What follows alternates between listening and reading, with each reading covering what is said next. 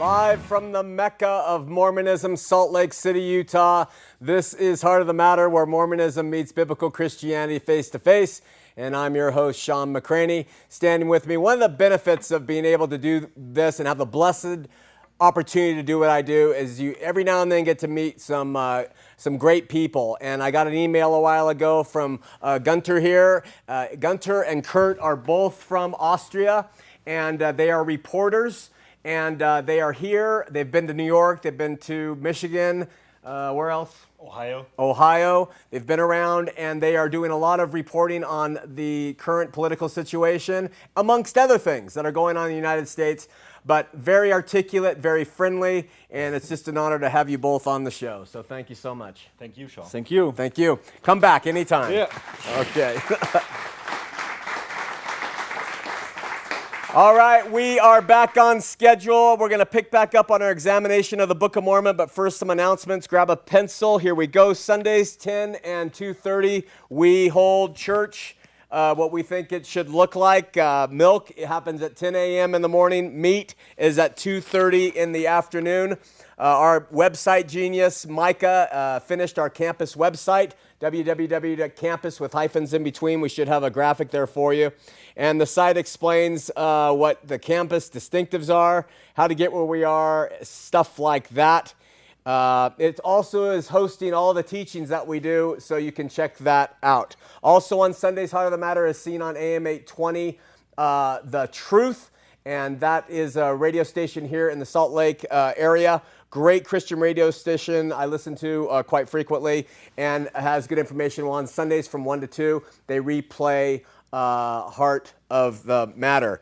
Just to let you know, I failed to recognize that we have uh, about 16 students from the Bible Institute of Los Angeles here with us. Uh, not another name, but the Bible Institute of Los Angeles. And uh, so we welcome them and are grateful that they're here. Now, just uh, because we have church does not mean we don't strongly recommend other churches. We're personally fond of Alpine churches, Calvary Chapel, Salt Lake with Pastor Terry Long, the church at Liberty Park, Sandy Ridge with Pastor Travis Mitchell, um, Centerpoint in Orem and Pastor Scott McKinney, and Provo Baptist with Neil Pafford. Calvary Chapel in Cedar City. These churches are all about teaching the word, helping all people, and have been very supportive of Aletheia without being uh, commanded. Speaking of churches doing all they can to reach out and prepare themselves to receive incoming LDS, I want to mention a phenomenal tool that's being utilized by churches all throughout the state. It's called Transitions. I agreed uh, a while ago to promote the Transitions product for churches that are transitions trained, that help Mormons come out of Mormonism and into, into biblical Christianity. So we're going to show you a current list. Here we go. We have uh, Adventure Church. We have Alpine Church in Layton, Alpine Church in West Haven, Cache Valley Bible Church, Calvary Chapel Clearfield, Calvary Chapel Salt Lake, First Presbyterian Church uh, in Salt Lake City, Good Shepherd Lutheran Church, Holy Cross Lutheran Church, uh, K2 the Church, Legacy Fellowship, Main Street Church, Mount Olympus Presbyterian Church, Mountain Life Evangelical Free, New Pilgrim Baptist, Provo Baptist Church, South Mountain Community Church, and the church in Tooele.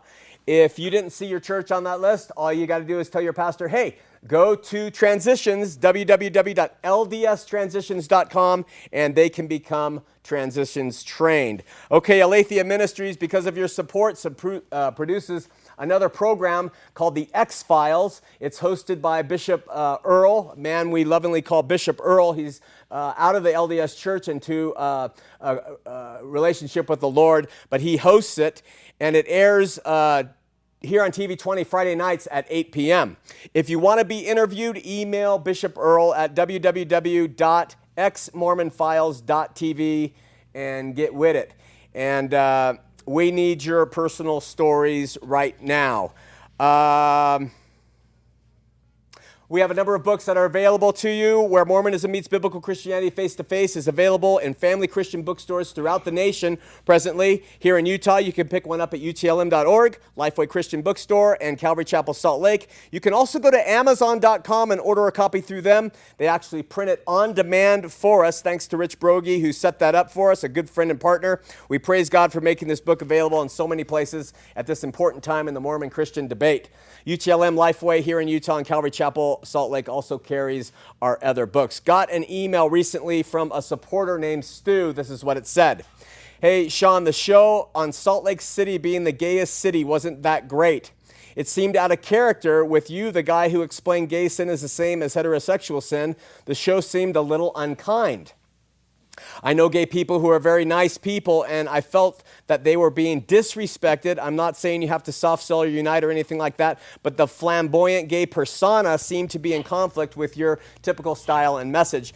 I wrote back and, and said these few things. First of all, if I represented something that was not true about uh, homosexual community, the gay community, I sincerely apologize. I thought my character uh, characterizations were right on in terms of being the flamboyant gay, whatever I did.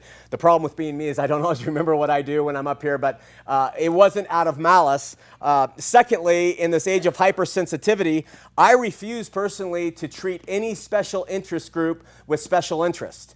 Uh, I treat everybody the same.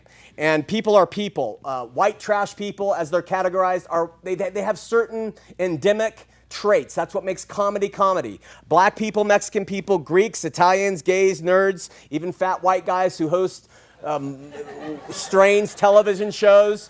We all have certain things, you know. You can char- characterize me very easily, and that's all it is. It's out of love. I include people through those characterizations and, and not out of malice. And uh, it allows me to be free, which is mandatory in the life of a Christian. Secondly, it allows us to, me to freely love, which is mandatory for me as a Christian. And finally, it lets people who are part of special interest groups know I love and accept them as they are and uh, will speak to them as they are and as I see them. One example is whenever I come across a black person, for instance, in Salt Lake City. And if I'm with friends or at some public place, I'll say to the black person, okay, wait a minute. A black guy in Utah, what's going on? Now, the people with me usually go, you know? But the black guy cracks up. They laugh every single time, and we establish a relationship, and, and, and they get it. They understand it. So I would bet that in my flamboyant representations of the gays back in that show, I'm sure the gays were laughing too because it is done out of love because how else can i relate to you? Unless it's how i would see you and then and then openly uh, try to engage with you okay? So uh, no barriers on love. Uh, but if i offended uh, it was wrongfully done my sincerest apologies. Okay how about a moment from the word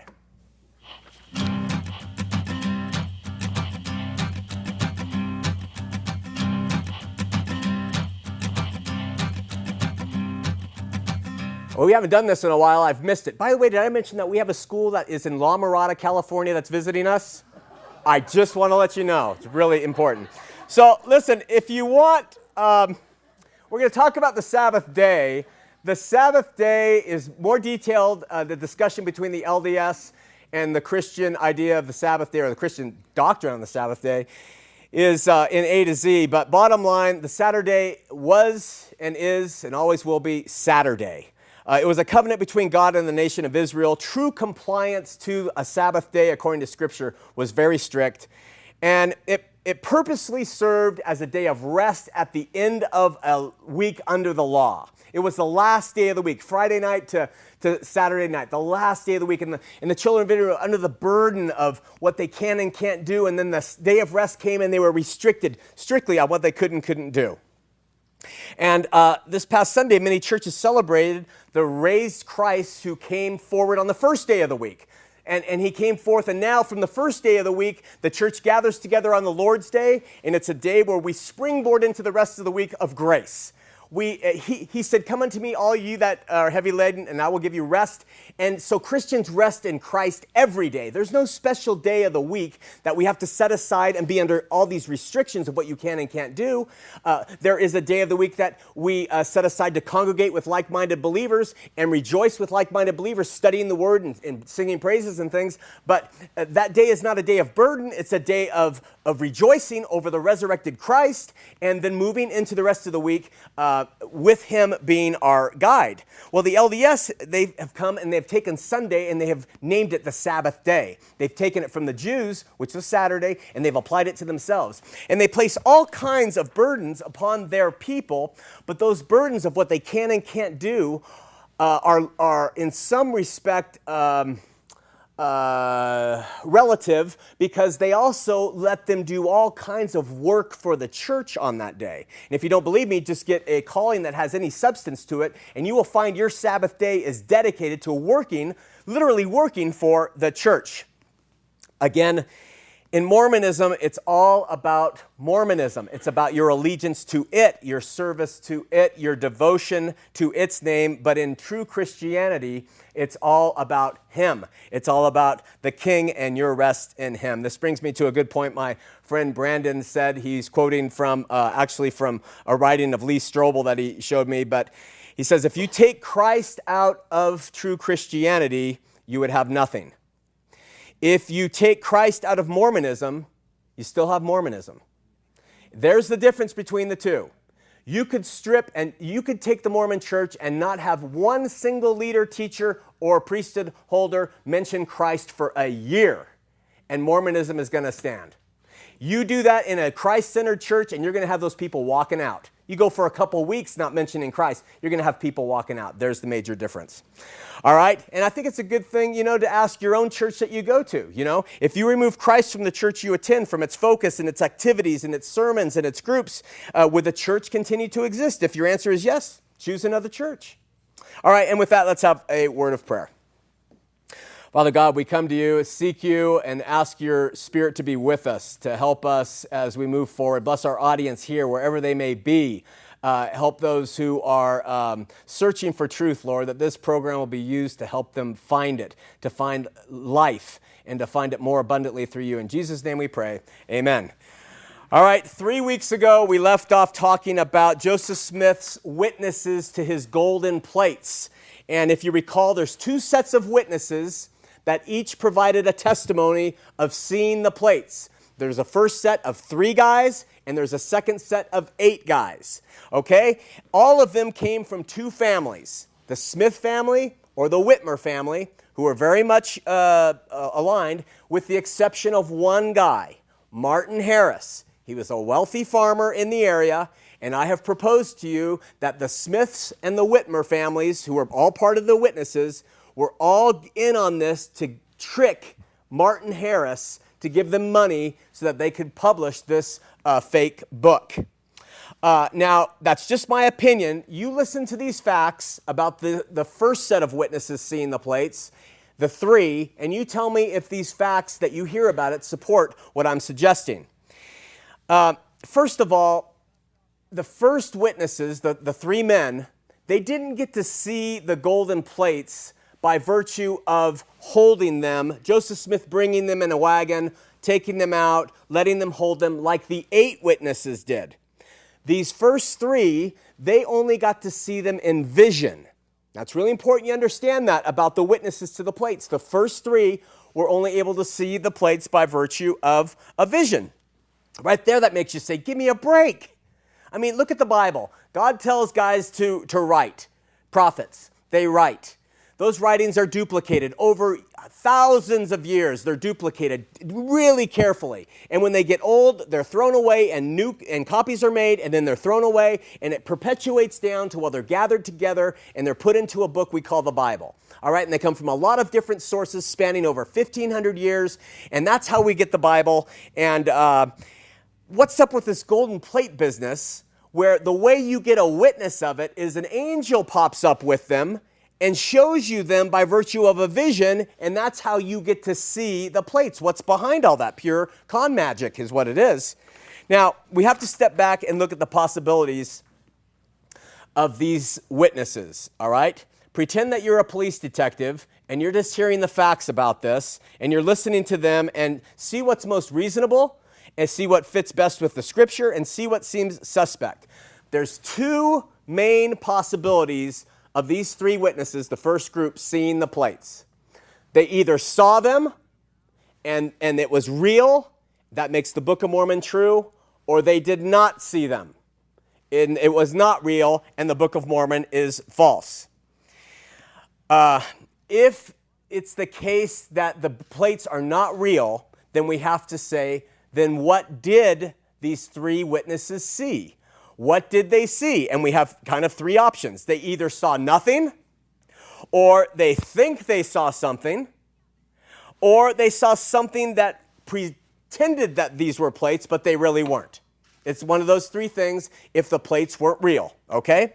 Going back to the first premise that the golden plates actually existed, we have a whole new line of thinking to ask ourselves. Like, if these plates really did exist, then why, after actually seeing them and an angel showing them to these three men, why did those three men leave the church?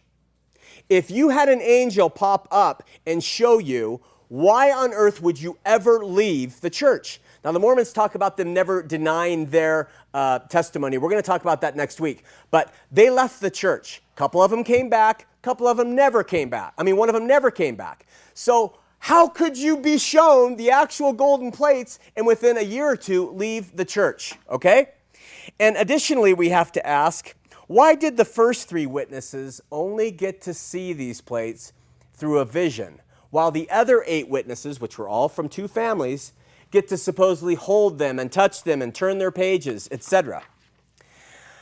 If there wasn't any real gold plates, we also have to ask what did the first three witnesses see, if anything, with their spiritual eyes, and what did the eight wit- witnesses actually handle with their physical hands, if anything? Finally, if there weren't any gold plates, we have to ask what was really going on here? And why were all these men testifying that they saw gold plates when they either did or didn't?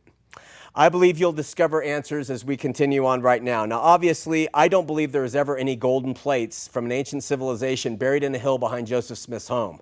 And I don't believe an angel showed him where they were. However, I do believe it was possible in the course of six years where he was supposedly bringing forth the book that he created some plates. His father had a cooper shop. That's a barrel making shop. They used steel and metal in those barrels to make bands. And it's possible he could have constructed some as a prop. We don't know.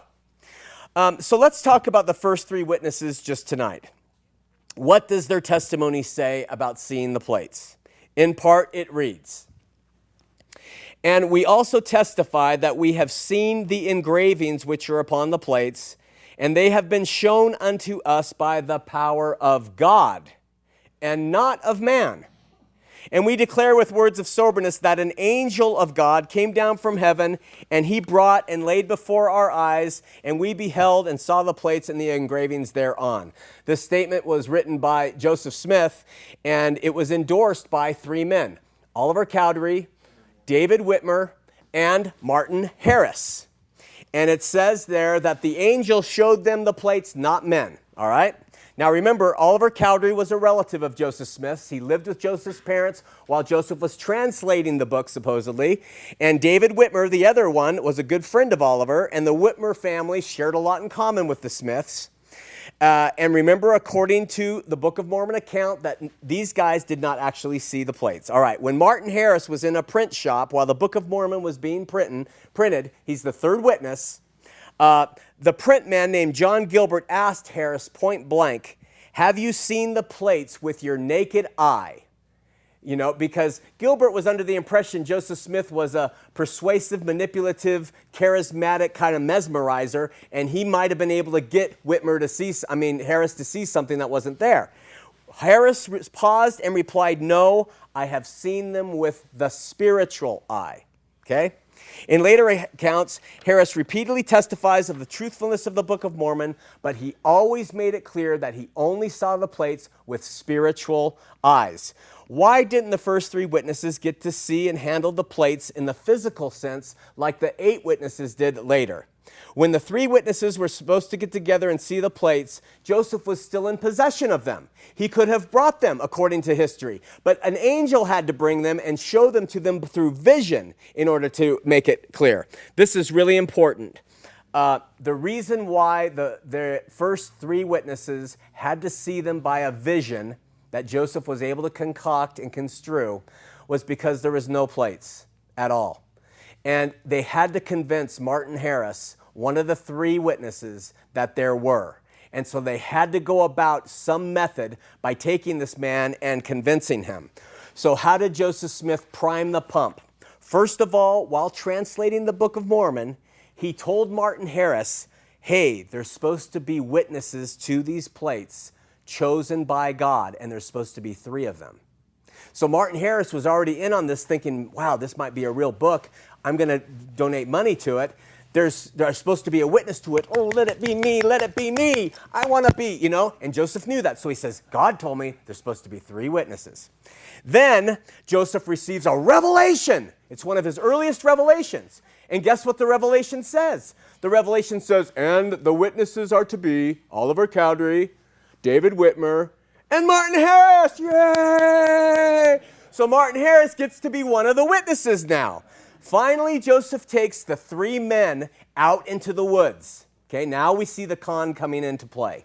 He takes all three men out into the woods and he says, You got to pray and pray and pray like a madman. Fervently pray your guts out to show the Lord knows you're worthy to be able to see these plates. So you're out in the wilderness, you got all this pressure. You've had a revelation from God who says your name. You know that you're going to get to see him, and you're just, oh, please. Now remember, Martin Harris, the Mark, the, the one who was being conned, he was spiritually zealous. He was a fanatic. He had great, great craziness about spiritual things. And they were preying upon that, upon him. Okay? I can't prove that Oliver Cowdery or Whitmer were in on the con, but even if they weren't, all Joseph was doing was what hypnotists do at carnivals around the globe on Saturdays. They, they get you through mesmerism, through repetition, through positive thinking, persuading, and they get people to think and hear what is not there. I'm still pretty certain Cowdery, if not Whitmer too, were in on the con as a means to convince uh, Martin Harris that the plates were real. So Listen to Joseph's report of what happened to the three witnesses. After he received the revelation of who got to go and see him, this is what Joseph said happened. Not many days after the above commandment was given, we four, vis a vis Martin Harris, David Whitmer, Oliver Cowdery, and myself, agreed to retire into the woods and try to obtain by fervent and humble prayer the fulfillment of the promises given in the revelation that they should have a view of the plates, etc. We knelt down and began to pray on much faith on much faith to God Almighty to bestow upon us a realization of these promises. I commenced by vocal prayer to Heavenly Father and was followed by each of the rest in succession.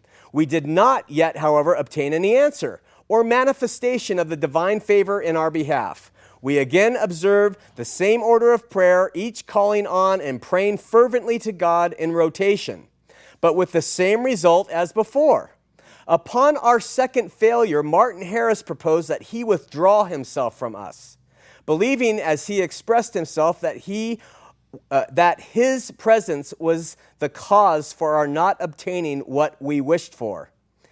Uh, he acknowledged withdrawing from us, he accordingly withdrew from us, and we knelt down again, and had not been many minutes in prayer when presently we beheld an angel above us in the air of exceeding brightness. And behold, an angel stood before us, and his hands he held out the plates which we had been praying for these to have a view of. That's in history of Joseph Smith. So let me reread to you and add some commentary. Joseph says, Not many days after the commandment came, they all went out. They tried through fervent and humble prayer, please God, the fulfillment of this revelation. Now, ask yourself God told Joseph, you need to have witnesses. God told Joseph the name of the witnesses. Joseph gets them out into the woods and he gets them pleading for God to show them uh, these plates by a vision.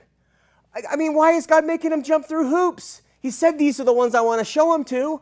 But see, this is how the con works. It's predicated on your worthiness to be able to see these plates. Smith goes on, we knelt down, began to pray, and we be, vocally and divine favor on our behalf. Again, the same thing. What was God doing? And then Smith said, and again, we observed the same order of prayer, calling out, but we had the same results, uh, results again, nothing. And so on our second failure, Martin Harris said, I'm going to withdraw myself from this because I'm not worthy of doing this. And he withdrew. So the way Joseph tells it, Old Martin Harris spoke up and said, Gents, God is not showing us the plates because I'm not worthy. Allow me to withdraw so the angel may come. And I submit that Smith wrote this to obscure the uh, details of the con because Martin Harris tells us a completely different story about what happened, one that perfectly reveals that a con was underway. This is what Martin Harris said happened out there. When they had engaged in prayer, they failed at the time to see the plates or the angel who should have been on hand to exhibit them. They all believed, meaning Joseph, Oliver, and David, it was because I was not good enough, or in other words, not sufficiently sanctified, so I withdrew. You see, their plan worked. This was it. What we're going to do is we are going to pray and pray and pray together. There's not going to be any angels showing the plates. Pray and pray and pray. No angel shows up. So they all turn and they all look at Martin. And Martin, who is a religious fanatic, who sees spirits and throws himself around, says, It's me, it's me. You know, so he runs off into the woods. Now Joseph then reports, and then we started praying, and pretty soon the angel popped up and showed us the plates. So now, uh, with Harris out there in the woods, Joseph says this next, next one. I now left David and Oliver and went in pursuit of Martin Harris, who I found at a considerable distance, fervently engaged in prayer. He soon told me, however, that he had not yet prevailed with the Lord, and earnestly requested me to join him in prayer that he might also realize the same blessings which we had just received. We accordingly joined in prayer and ultimately attained our desires. For when we had just finished, the same vision was open to our view. At least it was given again to me, Joseph writes. While at the same moment, Martin Harris cried out, apparently in ecstasy of joy. He said, Tis enough, mine eyes have beheld, and jumping up shouted, Hosanna, blessed God, and otherwise rejoicing exceedingly. So what happened was Joseph then went off and got Martin Harris alone. And Joseph was very persuasive. By what powers, I'm not going to say, I don't know. And he prayed and prayed and prayed. And you know, you notice that Martin Harris said, It's enough. It's enough. I've seen, I've seen. And this is the testimony of the first three witnesses to the plates.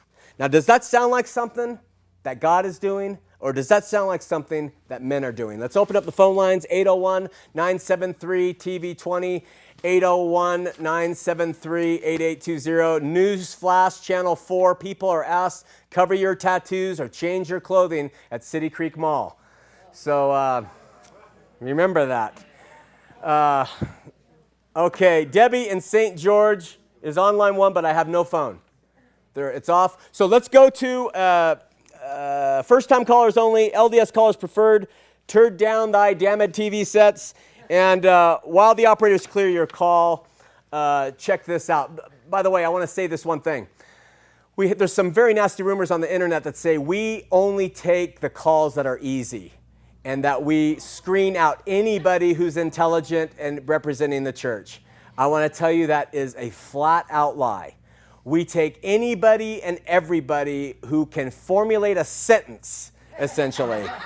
and, and the only rule we have is no smoking pot before you call, and please be, don't be a repetitive caller. We wouldn't have the repetitive caller rule if we didn't have people who would call every single week to continue on their diatribe. That's why we do that.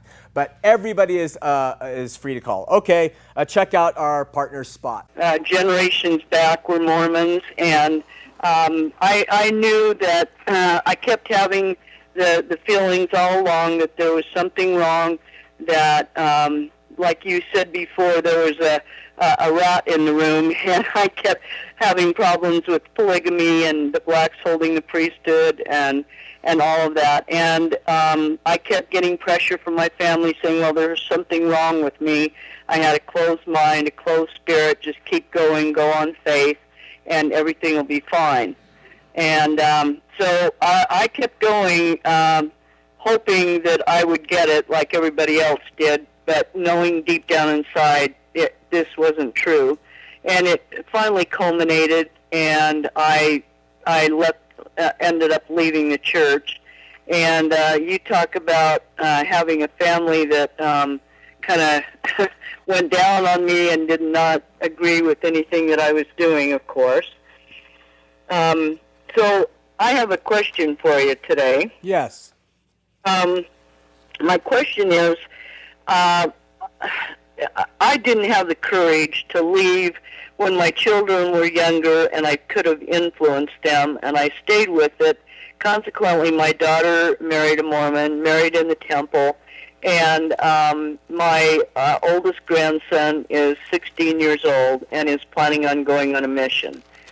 And I am I, I am just so torn because I, I hate to see him waste two years of his life and bring people into a church that I know with every fiber of my being it, it is not true. And I'm wondering what what can I do as a grandparent? Uh, do I keep my mouth shut? Do I say something? Do I get permission from my kids to to talk to him? What can I do? Well, you know, it's uh, it's really tough, uh, Debbie, because uh, one, it's it's late in the game. Uh, two, you have parents who have their wishes for their son. Three, the son is probably already suspect of you because you've you left the church a long time ago. So the best answer is prayer, and that is just pray for for your grandson and grandchildren. And then I would suggest that you don't speak against Mormonism when they're around because that will just banish them from your presence in the future because they'll tell their parents. But I would just share what Jesus means to you and how he's your king and, and just keep singing his praises and talking about what he does for you as your king and uh, what he did for the world. And uh, just keep planting those seeds in kindness and in love. Um, and in time, maybe. Never, I never have spoken against the church. I mean, uh, my daughter knows my feelings and my reasons for leaving, and and you know she knows how how I feel. But I've never made that uh, public to my grandchildren or never spoken against the church. They just know that I used to be in the church and and now I'm not. That's that's all they know. And Awesome. I mean, they love me and respect me. Um, I just wish so bad that I could sit down and talk to him and show him some things and have him read some things and you know before he commits to this mission. But You, you could try it. I'm not saying don't do that as you're led to do it. You could try that, but I, I'm just saying, you know, it's it's difficult. You know, I have my, my I have a nephew who literally is on a mission right now. You know, and he called me and uh, he said he wanted to talk. He had a girlfriend who was a born again Christian. I mean, every everything on him was don't go. This is not true. It didn't work at all. He's there. So you know, it's not in our power. It's in God's. So trust God uh, and be loving to Him. Are you a are you a believer now? oh, absolutely. I mean. I, I attend a, a church here in in St. George, and and um, you know, I I read the Bible. I I believe that Jesus Christ was my Savior, and that you know that He died for my sins, and and I love Him, and and do everything I can to, you know, live a righteous life. But Well, share that with them. that's enough. Keep sharing that with them, Debbie. Okay. Okay. God bless you. Thanks for watching. Thank you. Okay. Bye bye. Bye bye. We got Tom, who is uh, in Salt Lake City, a first time caller. Tom, you're on Heart of the Matter. Tom? Tom? Sorry about that. You still there? Yeah, I'm here. Okay. So, uh, quick question for you. Um, I used to be a member of the church, uh, the Mormon church. Served the full two years, did the whole mission thing. Came home, and then I was, uh, I got a job working on Sabbath days, and I ended up getting tattooed, and I was kicked out of the church because I didn't um, honor the Sabbath day, and because I had tattoos, they told me I had the mark of the beast, and I was going to hell. So my question is, how many LDS people? Because I, I know the guy that kicked me out owns a business and is open on Sunday. Yeah. I mean, that's kind of hypocrite. How many LDS people actually do that? Oh, you know, you're talking about major hypocrisy from beginning to end here, my friend. You go on Brigham Young University's campus, and you've got the Marriott Center, a huge basketball uh, auditorium uh, funded by Marriott, who uh, is one of the purveyors, the largest purveyors of pornography in the world, who's got more bars per square foot in his hotels than anybody else, and is open on every Sabbath day, and yet they embrace him readily. You know, it works like this in the church, Tom. If you're a small fry, they'll use you as an example to keep the rules enforced. If you're powerful and big, they turn a blind eye. And, and, that's just the way it works. Now, how did they go about? I mean, did they literally? Is your tattoo of the mark of the beast? I mean, is it six six six? Oh no, it's it's um, it, it was kind of like I used to do drugs and everything like that, and I celebrated five year mark clean and sober, and so I got a tattoo that says "Carpe Diem," which is seize the day and live life to the fullest. That's what my tattoo says. And so, forgetting that, and then this breaking the Sabbath day. And so, how did they kick you out? How did this actually go down? Well, they had the whole uh, conference thing. The um, a court? I don't know. The, they had like a conference. Yeah. Not like a conference, but a meeting where I had to stand in, in, in front of a bunch of people, tell everybody all the sins I committed, why I committed them, if I was sorry and everything. And then they they sent me out of the room and then they came back and said, "Yeah, we're going to kick you out of the church," and then sent me a letter saying I was no longer a member of the church because of it. So, Tom, uh, I'm going to get to that uh, that court in just a second. But what are you doing now? What's happened with your life since? Well, I've been watching your show pretty regularly, and uh, I've just I've been studying the Bible a lot about the New Testament because I feel that if I have a true faith in Jesus, that He's the one that's going to save me, not you know all these other special temple things that I've got to go through and no, I, that's I, right. I have a connection with God. That's who I need to worry about. No. That is awesome, Tom. Praise God. That's really good. Really glad to hear that. you know, Tom, uh, a, a really wise guy named Sean, not me, Sean the bus rider. Sean told me a church didn't die for you, Jesus did. And uh, I, I, love that phrase, and I wish people would get that through their head. And it sounds like you are. So, really glad. Keep going on that. Hit a church on a Sunday that teaches the Bible, you know, and, and if they don't do things necessarily like you used to, it's okay. But you just keep going on that track, all right? All right. Thank you much. You have a great day, okay? Thanks. Bye bye. I want to point something out to you. In, in Christianity, in, in true Christianity, uh, the, the church is for the sick, the church is not for the perfect. Jesus is for the sinners and he came and he hung out with them. And he, he, he hung out with the whores. And he hung out with the prostitutes. I guess that's one of the same thing. I don't know. And he, he hung out with the, uh, the people who are lepers. People who are so messed up. Why? Because that's who need him. And the others they might have had their sins forgiven through him. They're not going to receive him because they think they're too good. They think they have it all together. This church casts those people to the curb who've got nowhere to go. You've got to live and you've got to be proper in order to be a Latter day Saint. Why? Because they want everybody to be uh, uh, uh, someday be a presidential candidate and they want everybody to be a C, uh, CPA or a CFO or a CEO or an accountant or an attorney and they want to and, and so they kick you to the curb if you don't fit that. And if you if you fit the model of a family that struggles, you know, uh, uh, you live in a trailer park financially, you don't have a husband in the family maybe, or, or you don't have a wife, and you don't dress really well, and you live in an area where where people do. Uh, let me tell you something. You will understand Mormonism like that just like that. And that's the problem with it. Okay, uh, caller confirmed. Okay, we're not going to do that.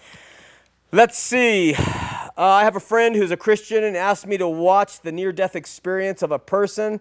Uh, the the near death experience says this and this and this and this. What do you think of near death experiences? All the books that are out there uh, about them. Uh, I don't believe them. Uh, that's me. I'm sure there are people who believe them and they really put a lot of vested interest in them. But I think when you're dead, you're dead. You know, I, I, don't believe it. I mean, I think you might be near death, or but people who say they died, I, I think they they hadn't died yet because when you die, you don't get back up.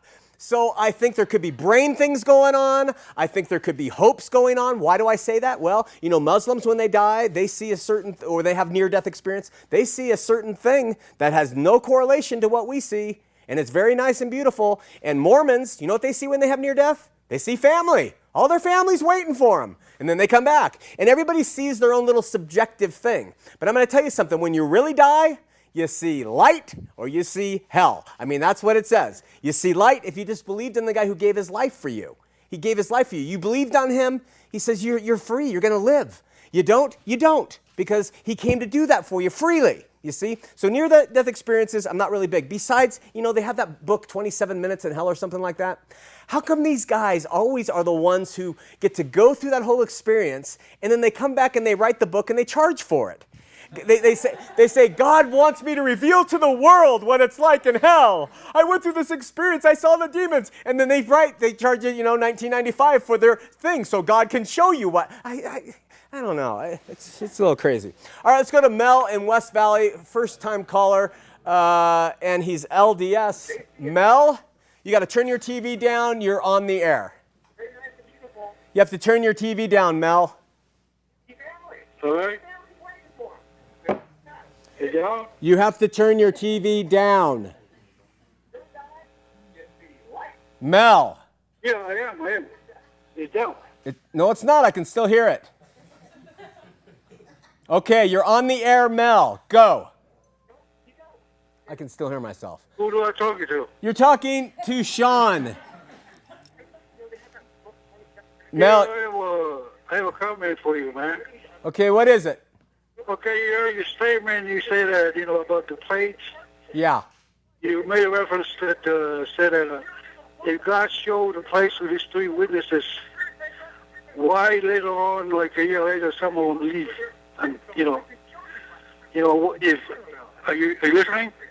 I am, but whatever you have playing in the background, you got to turn it off. Off, Mel. Off.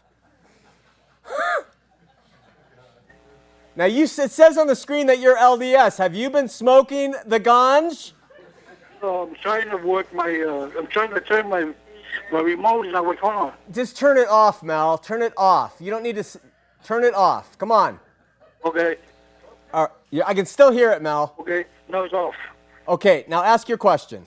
Okay, my my question is regard to the uh, statement that you made earlier on your show that I'm watching about the three witnesses that uh, uh, you said that if God showed the three witnesses the golden plates, why would later on some of them left the church? Yeah, how come? You're an idiot, man. Moses, Moses, God make a lot, create a lot of miracles when Moses delivered the Israelites of, of Egypt. And some of they they saw the miracles that God made, and some of what happened to them. Some of them didn't believe it, right? Okay, that's a good. That's a legitimate uh, point. That's a Some of them didn't believe it, right? Yeah, the, the children of Israel they went crazy when Moses left, and they built a golden calf. You're right. So what? So what point you trying to make by saying that? You know, later on, uh, Martin Harris or whoever you said that, you know, after a year later he left the church because you know after he saw he uh, assumed I'll t- I understand, Mel. The the point is Moses didn't leave. Remember, Moses was up on the mount. He was the one who was having the exchange. He's the one who saw the fire in the in the hand of God. And, That's not what whole- I'm saying. What I'm saying, when the people was in Egypt, God created a lot of miracles, and all of them saw it. And yet later on, they, did, they didn't believe it. Okay, this wasn't a miracle. These were actual gold plates proving that this ancient record was true. And yet those witnesses came back, and Martin Harris said he was a shaker now, and he believes more in that than he did in Mormonism. That's what I'm. That, that's not what I'm trying to say. You say anything from God, what you know. He's always showing. I get your point. You've got. You've got to tell me He was coming tomorrow, you know, and He showed me the fact that He was going to come tomorrow, no, Okay, so your point is that my point was not a good one, and okay, it might not have been. Maybe, maybe. And here's another question. I don't think I ever needed, uh, you know, that lady, that first caller, that uh, she says she used to be a Mormon, and now this, and you're teaching people that, you know, faith alone will save you. That's a bunch of crap. Read James, the book of James. Without work, faith without work is dead. Yeah, faith, faith without works is dead. Dead, yeah. Faith I mean, without works is dead. you you cannot, you know, believe by faith alone. You have to work. You know, You have to work for what? what do you mean work? You have to work. You cannot. For what? cannot be, Wait, wait, wait, wait, wait. You have to work for what? You cannot be saved doing the things that you need. You have to do in order for you to return. That's what you got to do. You can just So, how, so what are those things, Mel? let me say something here, okay? Let me say. Let me. Let me try. Let me say something. He's a okay? Samoan, and I'm Yeah. terrified of them. They're mighty strong. Mel, Hey, uh, Mel, what type of works do you have to do? Okay, here's this. You- You answer my question and I'll believe you, okay? If you can answer this question, okay? All right. Now, let's say I'm a bad guy, and then when I'm getting ready, you know, and then all of a sudden I feel like I'm going to die, okay? And throughout all my entire life, I did, you know, everything wrong and this and that. And then when my time comes, then all of a sudden I say, I repent, okay, from what I, you know, from everything that I did wrong, okay? Just because I, you know, I know I was going to die, right? Yeah. Now you're going to tell me, am I going to be forgiven because of the last minute? After all this time I, I've been doing wrong, doing my entire life, and you tell me, am I going to be saved or what? Okay, Robert. Now you've asked your question. Now let me respond, okay? Mel, let me respond. If you had lived your entire life as the most vile sinner on the earth, you were a terrible person. Let's say you were on execution's row, and you realized at that point, right before they flipped the switch, that you were a sinner, that Jesus is God, and that it's by believing on Him you would be saved. Absolutely, you're saved. Absolutely, Mel. Let me Let me tell you something then, okay? Tell me. Would that be fair to, all, to those other people that they did right in their entire life, and there's someone like me that did wrong all my entire life? I can, you know, ask me to I repent. And what about those people that you know work hard, that did everything right in their time? Would that be fair to them? Uh, Jesus gives a parable, Mel, to answer your question. And the parable was hey, there was a guy who had a work area, and in the morning he said, hey, come on in, I'll pay you a penny. And they worked all day long, all day long. And he kept hiring throughout the day. And then, right before the day was over, some other people came in and he said, Hey, I'll pay you a penny. And he paid them all the same. And the people who started working in the morning were really mad. They said, Hey, we've worked all day long. And you've only paid us a penny. You should, and you paid the guy who just walked in a penny. Do you understand what the teaching of that is, Mel? Yeah, I'm well aware of the parable you're talking about. Yeah, but you don't understand it. You're well aware of it, but you don't understand it. I can understand. No, you don't understand it- If you understood it, Mel, then you would understand your question to me and how off it is. It is not about your works or your goodness. It's about His works and His goodness and your faith and belief upon Him, Mel. Your stuff is filthy rags before God, Mel. What you do is laughable to God. Now, now wait, now let me finish. If now let me finish and then I'll let you talk. Let me finish. Mel, if you have, let's say you were on that, uh, gonna about to be executed, and you received Jesus, and and you were born again, and suddenly the governor said you're not going to be executed. You're going to live the rest of your life in jail. Guess what? That person, because of the love Jesus they uh, shared for them and what they knew, they would spend the rest of their life serving Him, sharing Him, teaching Him, loving others. But that has nothing to do with his salvation, Okay, Mel. right. I'm going to spend my rest of my life in jail doing that. Let me tell you something about people that go to jail and then later on they claim they're changed because of, of they found all of a sudden they found God. Tell me about it, Mel. Using, they're just using that so they can get you know get, get out of jail. That's the only problem. Okay, and what are you using to justify yourself before God, Mel? Your works? Your goodness? Are you a good man, Mel? I work. I work. I help. You work? the needy. I help. You help the needy? I help the needy. I work. That's what you do. Oh, but you do more than me. Well, good for you, Mel, Mel. Now listen, Mel, let me ask you something. You work, Mel, what about the evil you do? What? Your works, do you think you're helping the poor is what saves you? Of course. What isn't that what the law was all about? Charity. Isn't that what it's Charity? all about? Charity. It is all about charity, but that charity comes after the horse called Christ. You don't know charity, anything, and man. then I don't know anything I know. To you, I don't. But see, what you're doing right here is you're just proving your ignorance of the gospel of Jesus Christ. You're right. Yeah, right. What you're doing here, Mel, is you are proposing a false gospel, which Paul warned us about. And what you're saying here is what the Jews tried to do in the book of Galatians. You're saying, hey, look, you start you need to really get in there and obey laws and all this stuff to prove yourself worthy. And Mel, that's a lie. Can I read you something, Mel? One passage? Just one passage? Yeah, I'm listening. Okay, you listen and you tell me what this what this means, all right? It's in James, and this is what it says. If I could find it, is that in the New Testament? All right. It says, Mel, Yes, I'm listening. whoever keeps the whole law, Mel, and yet offends in one point, he is guilty of breaking the whole law. What do you think that means, Mel? I understand. I know. You know, you can you can keep everything the commandments say, but if you if you kill, you're destroying the whole law. That's what it meant. Okay, okay, if you kill, what about if you lust upon a woman? It says you're guilty of breaking all the laws if you do that. That's stupid, man. No, I know what that law. What, you Well, know, what does it know mean? Now, Mel, so I have to ask you do you obey the whole law? You can do everything, eh, but if you steal, you're breaking like, the whole law, everything. Okay. And you're guilty of everything. Yeah. Okay, so Mel, so what are your good uh, attempts at trying to please God through your obedience to your laws? And you do believe in laws, Mel. What does God think of you when you break the Sabbath day? Have you ever broken the Sabbath day, Mel? But what? But what mean? By what? Have you ever broken the Sabbath day as a Mormon?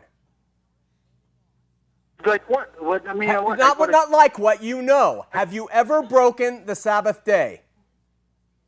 Well, I'm not gonna. You know, I'm not gonna lie. I, eh, yes, I did. You did? Okay, so guess what James says? You are guilty of murder, adultery, stealing, everything. It's on your back because the law doesn't come in pieces, Mel. It comes as a whole. The only way for you to get that off your back is by faith, Mel, in Christ, who obeyed the whole law on your behalf. You get it? I understand what you're saying, man, but Okay. I, you don't understand the law. The law was only made, you know, foreshadow for the coming of Christ. Okay, and when Christ Uh, comes, he persists, you know, it I agree. can change of the level. He, I agree. well, so you cannot that, the law cannot take you along unless you have, you believe in Christ and can do what you what do you mean unless? If there is Christ, there is no law. The law alone, No, there's no law. There's no law if there's Christ. You don't understand. That's what Paul was teaching. Okay, that was Paul's teaching. Okay, the law does not, you know, circumcision and all this other stuff, but the law does not help you get to, to heaven. Okay, that's Okay, all right, I agree with that. So then why do you have laws that are supposed to be obeyed to get you to heaven, Mel? Law of tithing? Sabbath law of ti- law of tithing. I, I, I know one. That's one law. I know you don't do it. You know, I know that for a fact. You know, I know that for a fact. You don't do that law because um, you know, I know you don't pay tithing because that's the reason. That's why uh, you know that first caller that you said she used to be the Mormon and whatever. They later on she went. There's a reason for it because they can't handle the standard, you know, truth. You're right, I couldn't handle the standards. I could never handle the standards, but guess what? Neither can you. They don't. They, they You don't. can't either. You just you just I- admitted you break the Sabbath day. pay tithing, brother. I pay tithing, brother. Okay. You pay tithe. Well, good. I- Enjoy that all you want. Take that to God when you die and say, hey, let me in. I paid tithing. Say, let me in. I obeyed the law of consecration. I obeyed the law that I, that I got in the temple. I obeyed all the laws. Because remember, what's one of your articles of faith? We believe that all mankind may be saved by obedience to the laws and, ord- and ordinances of your gospel. point. You, you- you're saying all it needs is faith to be saved, okay? So you say you, you can go and break the laws and this and that. Who would want to break the laws if they've been saved? Why would a man want to break the laws if they know Jesus came and suffered for them and saved them? Why would I want to break the laws? I would want to love people like Jesus told me to. You know Why would I want to break the laws? You don't pay tithing. Do you pay tithing? Tithing's not a law. no, that's a law. That's a law, brother. That is started from Jacob, okay, when he left. Okay, and where does it talk about it in the New Testament? Mel. When Jacob, what? Where does it talk about the law of tithing in the New Testament? What does Paul say in 1 Corinthians chapter 9 about giving? Mel. Oh, yeah. Okay, hey, it was a good conversation. Please be nice to me if you see me on the street. Okay. All right. Uh, phone calls are busy. We only have four minutes. Let's keep going. Uh, do I believe, it says here, we get a lot of do I believes. It's not really important. Do I believe in being a prepper? A biblical prepper, it says. And what that means is stockpiling food and other things in preparation of any litany of catastrophic events, economic failure, earthquake, etc. Uh, I defer to Matthew uh, chapter 6. I, ref- I defer to Jesus' words, not my own. And Jesus says in Matthew chapter 6, uh, verse 25 and 26, he says, Therefore I say unto you, these are to his apostles, admittedly, Take no thought for your life, what you shall eat or what you shall drink, nor yet for your body what you shall put on. Is not life more than meat, and the body raiment? Behold the fowls of the air, they do not sow, neither do they reap, nor gather into barns. Your heavenly Father feedeth them. Are you not much better than they? And he goes on and talks all about being a prepper. Now, listen, there's nothing wrong with planning uh, your uh, future. But to the extent that the Mormons have their food storage system and the, and the millions and millions of dollars and foodstuffs that have been wasted through that.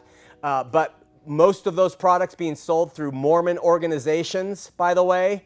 Um, you know, I don't believe in that to that extent. I believe in trusting in the Lord. The day uh, tomorrow carries enough evil in and of itself. Trust in Him. But there's nothing wrong with being wise. There's nothing wrong with storing up. Jesus taught gives parables about that too.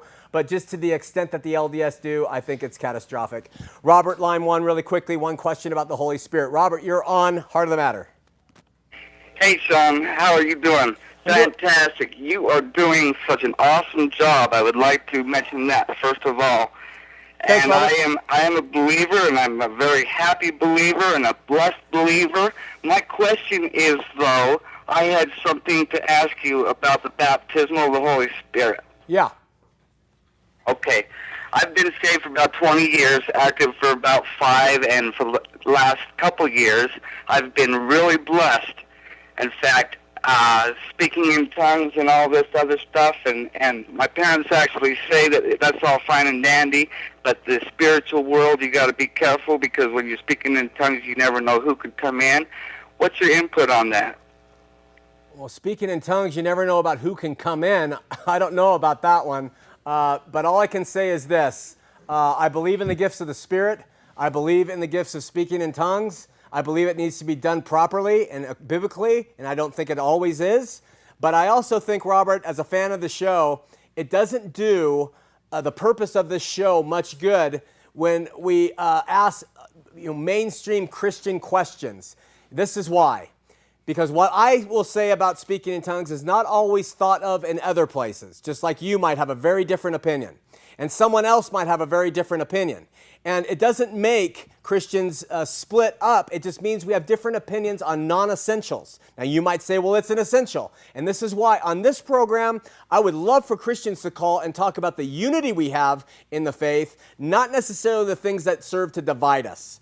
So maybe sometime you and I can sit down and we can go through scripture and talk about that. But on this show, I'd prefer just to say, look, there's liberty in Christ, how the Spirit of the Lord works with you. Embrace it, go with it, and uh, keep being happy, my friend. Thanks for calling. I thank you very much. You have a wonderful evening. Thanks, you too. Uh, join us next week as we talk about the eight witnesses, if I'm here, if Mel doesn't get me, and, uh, and we'll see you then here on Heart of the Matter.